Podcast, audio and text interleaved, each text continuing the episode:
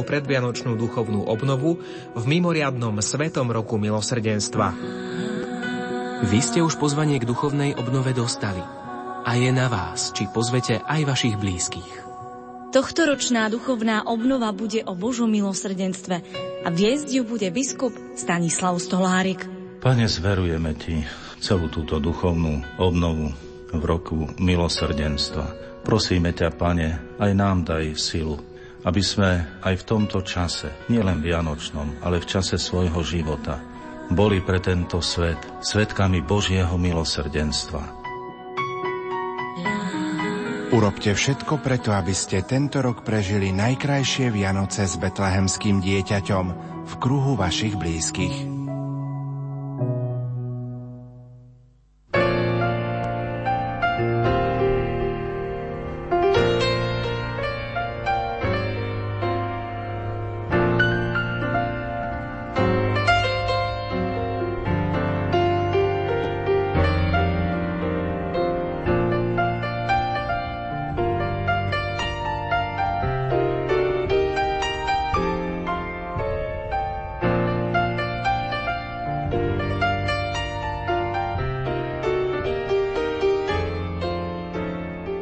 V dňoch 26. až 30. októbra 2015 sa konal v Poradí už 11.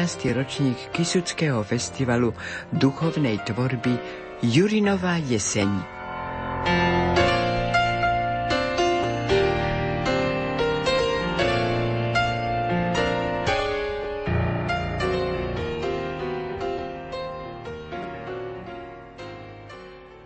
Vždy, keď v knižnici pripravujeme, spomína magistra Janka Mudríková, vyhodnotenie literárnej súťaže, nostalgické spomienky ma zanesú k prvému ročníku.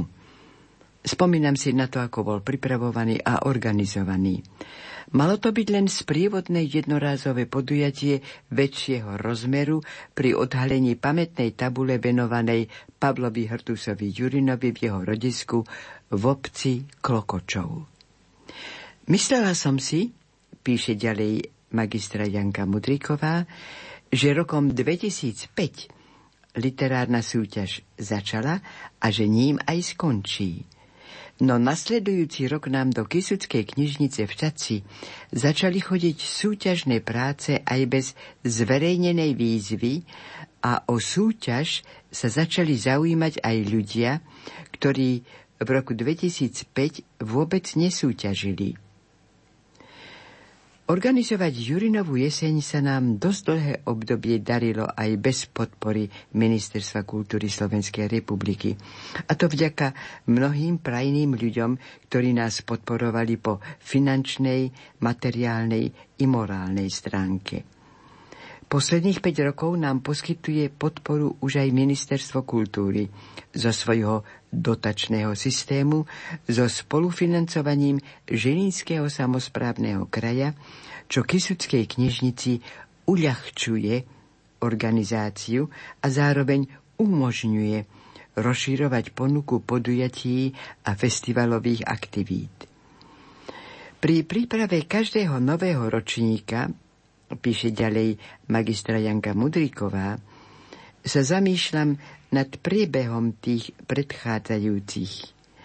A do ďalšieho sa snažíme vniesť niečo nové, zaujímavé, obohacujúce. Také novum v 11. ročníku literárnej súťaže, ktorý sa konal v čase roku zasveteného života, bolo udelenie ceny Jana Harantu za najlepšiu básnickú tvorbu, zaslanú do súťaže básnikmi kňazmi, prípadne reholníkmi alebo poetkami reholníčkami.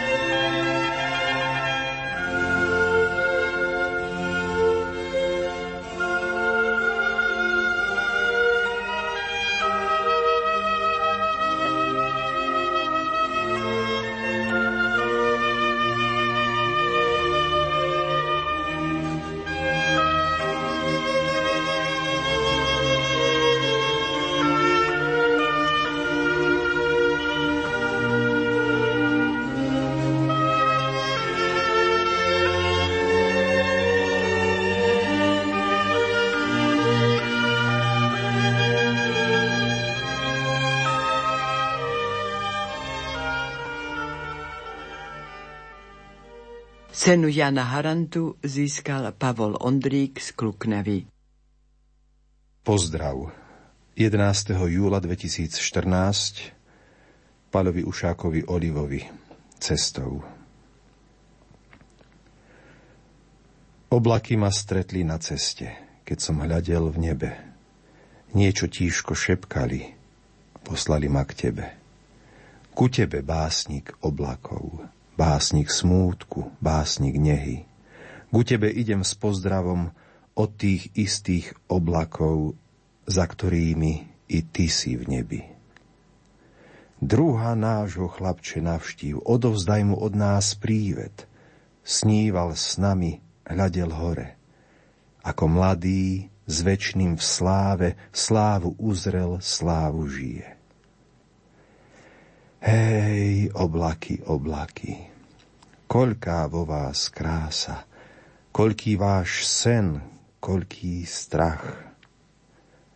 Zhora ste len biele, tu dolu meníte sa v chmári.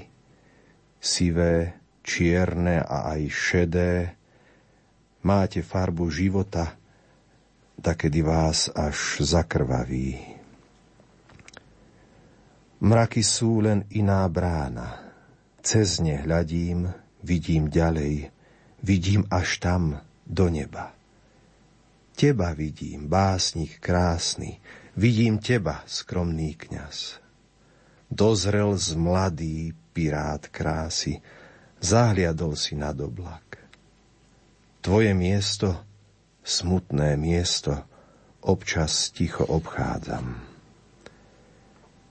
Keď zabudnem, z neba oblak mi ťa v myseľ privádza. Ty už vidíš a dobre vieš, že či mraky a či skala, všetko jedno, zo života ťa nevyrve, neskrie ťa v zemi. Prervi chmári, rozbi hroby, v ktorých srdcia nosíme. Nežijeme, živoríme. Bojíme sa pravdy, bojíme sa slobody a aj lásky, tiež sa jej bojíme.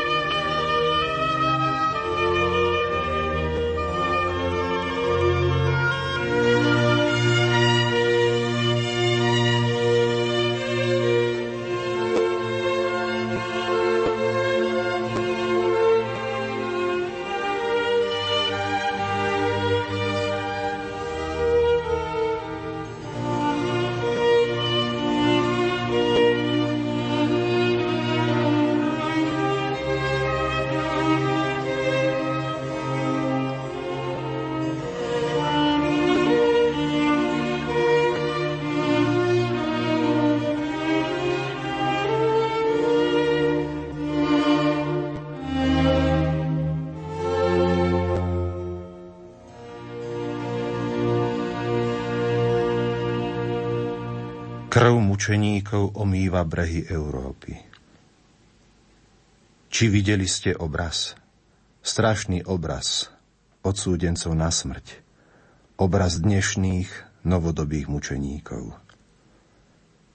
Jak dôstojní víťazovia hrdostoja pred popravou. Bo mi na um zišlo zrovnať, v sebe prežiť, prežuť svoju vieru, túžbu svedčiť.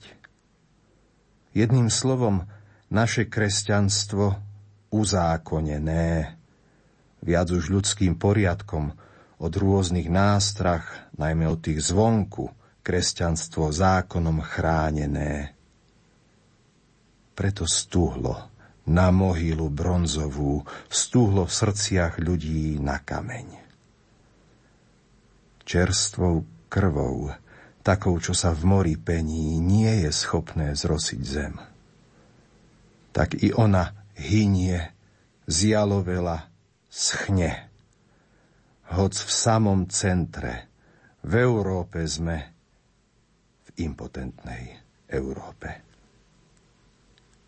Povstal. Monštrum znova stojí, skamenelý staroveký Rím. Vstriskol prameň, plamen čerstvej krvi, krvi svätej. Živý Kristus po zemi kráča krajmi nových Palestín. Najvernejší spolu s ním, tí, čo menej rečnia a viac žijú. A zdalo sa mi, že z perí som mu čítal: odpusť im, lebo nevedia, čo činia. Prívaly vln, more príboja, i do našich brehov, živú, svetú, mučeníkov krv, i do našich brehov život prinesú. Krv mučeníkov omýva brehy Európy, umýva a lieči i jej rany, kriesi údy na umrtvenom svetom tele. PS. Kde na svete hľadať skutočné, vo svojej prvotnej sile a kráse žité kresťanstvo? Včera, 17. februára, preletelo svetom, že bojovníci Islamského štátu na brehu mora, predpokladám, že stredozemného, popravili 21 egyptských kresťanov, koptov. Stáli so zviazanými rukami, ktorý si sa modlil niečo ako odpusť im, lebo. A more bolo krvavé od ich krvi. Krvou sa spenili vlny. A toto more omýva aj brehy našej kresťanskej Európy. Aby sme snáď pochopili. Dosť ma to vzalo.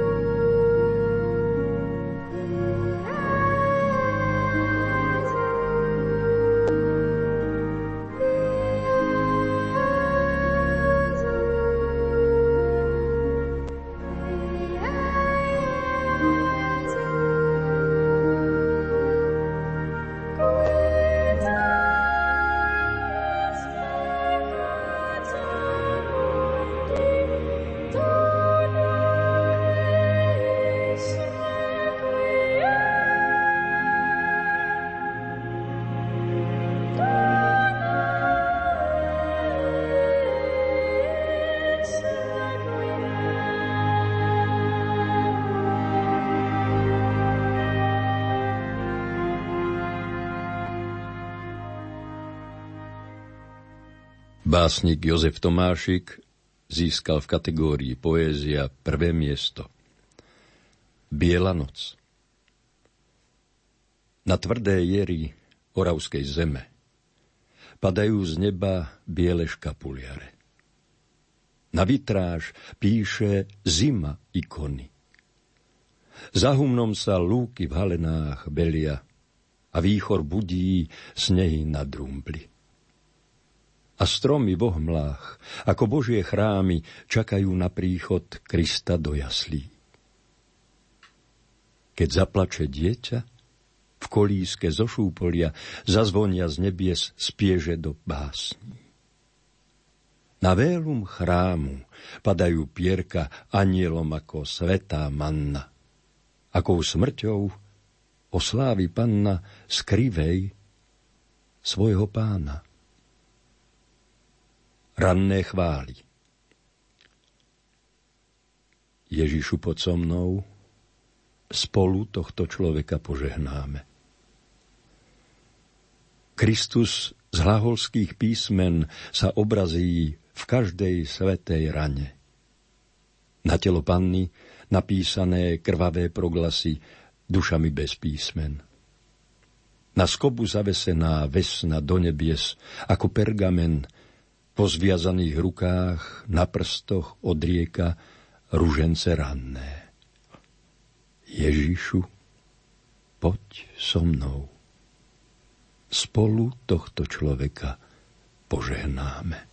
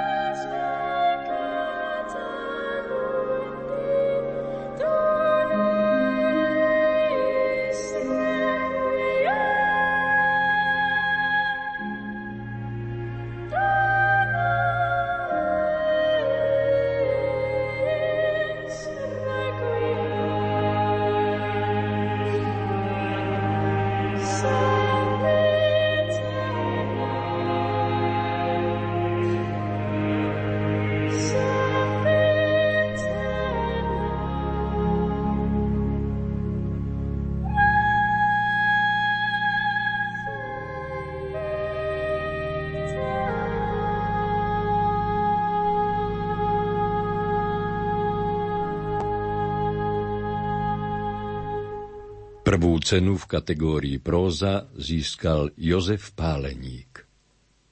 A odkážte Jurinovi. Je jesenný oktobrový deň, v roku, kde si okolo polovice prvej desaťročnice tohto storočia, tuším 21. Autobus spod Dubňa prichádza do mesta, ktoré by sa malo Čadca volať. Postojí na vršku v meste a vypustí von asi predposlednú skupinu cestujúcich. Vystúpiť či nevystúpiť? Kladiem si hamletovsky ladenú otázku a ako odpoveď volím istotu nevystúpiť. Teraz nie, až na nasledujúcej zastávke. Tá by mala byť konečnou a z konca je predsa vždy lepší rozhľad na plochu pred sebou. Konečnou zastávkou autobusu je teraz vlaková stanica. I tak to v modernej dobe býva. Nemýlil som sa. Tak aj bolo. Čo ako by som ďalej chcel ísť, nemohol som. Dve veci mi v tom bránili. Autobus ďalej nešiel a ak by aj pokračoval, nemal som na ďalšiu cestu platný cestovný lístok. Napokon, kam by som aj šiel? Bol som predsa v cieli svojej dnešnej púte. Miesto? Čadca. Podujatie vyhodnotenie celoslovenskej literárnej súťaže Jurinová jeseň. Pozvali ma, nuž som prišiel. Tak sa patrí. Keďže som bol v týchto končinách poprvý raz, nedôverčivo som sa obzeral vôkol a utvrdzoval sa, či som správne. Bol som v Kisuckej metropole, čo už aj nie pod slamou, to už mi bolo jasné a z priedomia stanice som pátral, ktorou stranou sa pobrať. Tak trocha púdovo som sa vybral tým smerom, kde bol väčší ruch, teda k hlavnej ceste. No tu sa pridala ku mne moja občasná priateľka Dilema. Jej terajšie meritum bolo kadiaľ ísť. Kto nevie, opýta sa, hovorí istá našská múdrosť, a keďže jej prvú časť som už mal naplnenú, zostávalo naplniť aj druhú časť. Bez akýchkoľvek príprav a personálnej selekcie som oslovil najbližšie stojaceho človeka, hoci stál len pootočený ku mne, teda do tváre som mu nevidel. Prosím vás, kadiaľ sa dostanem do Kisuckej knižnice?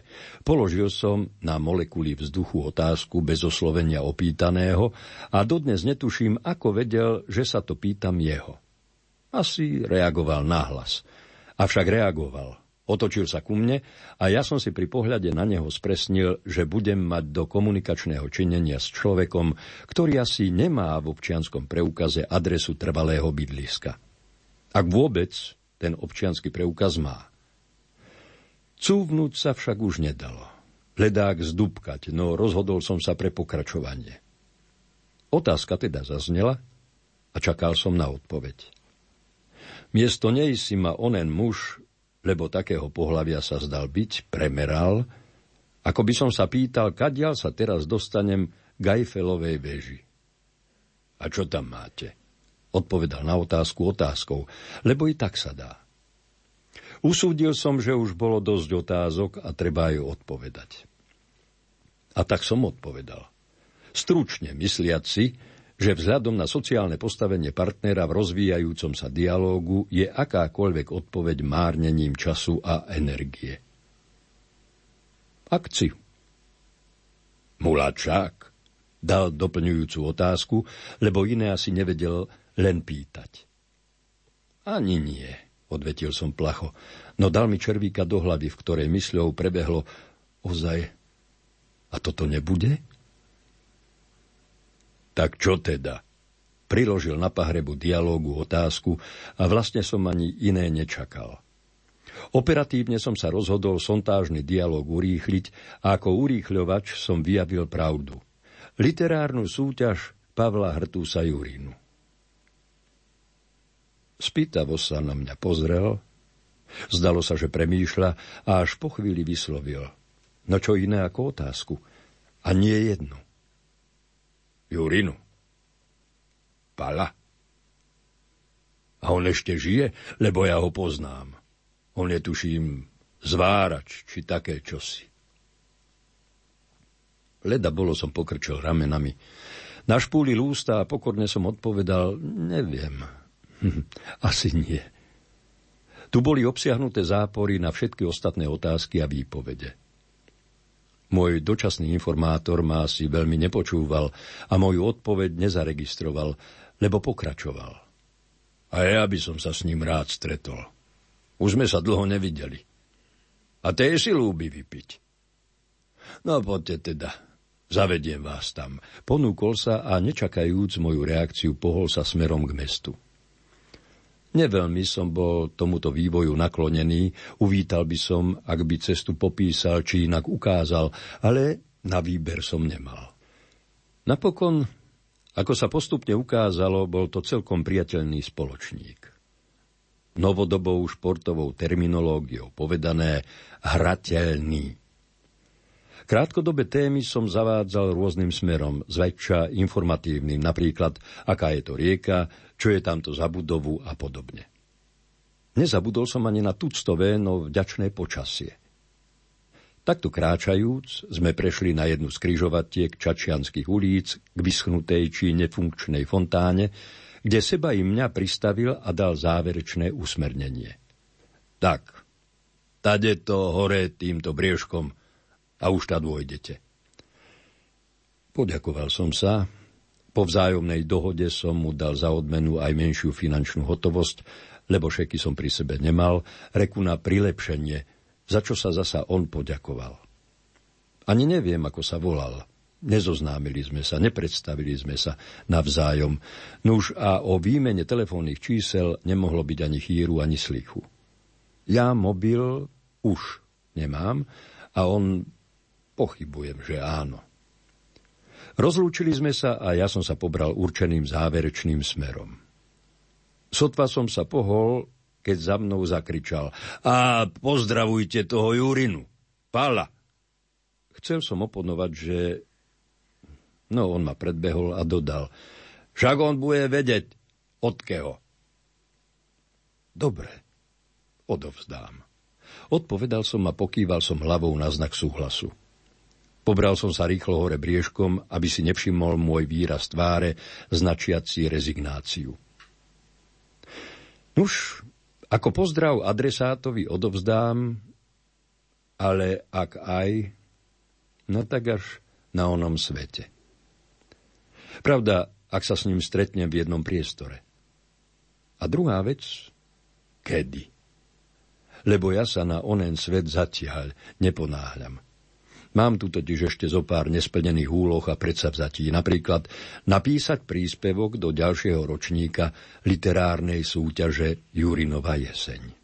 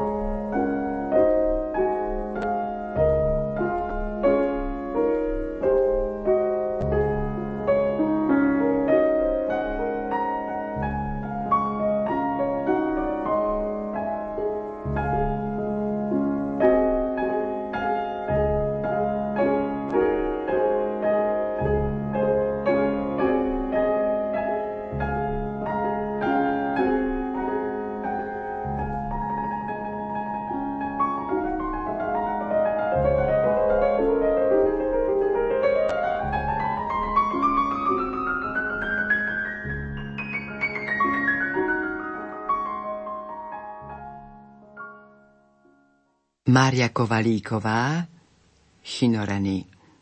Čestné uznanie. Modlitba srdcom. Oče náš, ktorý v nebesiach si, pod krídlami tvojich anielov, hľadajúc štipku seba, kážeš nám len sa nebáť, o pomoc prosiť svoj osud, jemu do rúk vložiť prikázania Božie zachovávať, svedomiu zrkadlo nastavovať, denne sa doňho dívať, dobro, lásku, pravdu rozosievať, úsmevom krášliť tvár. Božia láska, príď si pre nás z neba dar.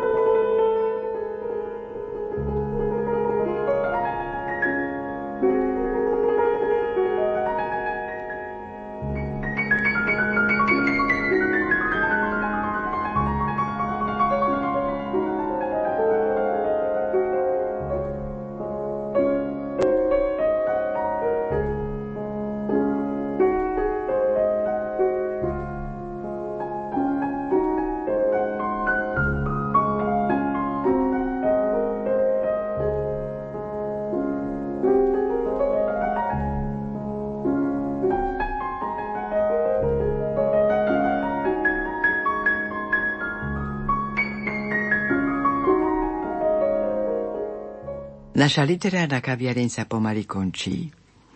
Za spoluprácu ďakujem Pavlovi Ondríkovi, farárovi z Kluknavy, Jozefovi Šimonovičovi, hudobnej redaktorke Diani Rauchovej, zvukovému majstrovi Matúšovi Brilovi a od mikrofónu sa s vami lúči Hilda Michalíková.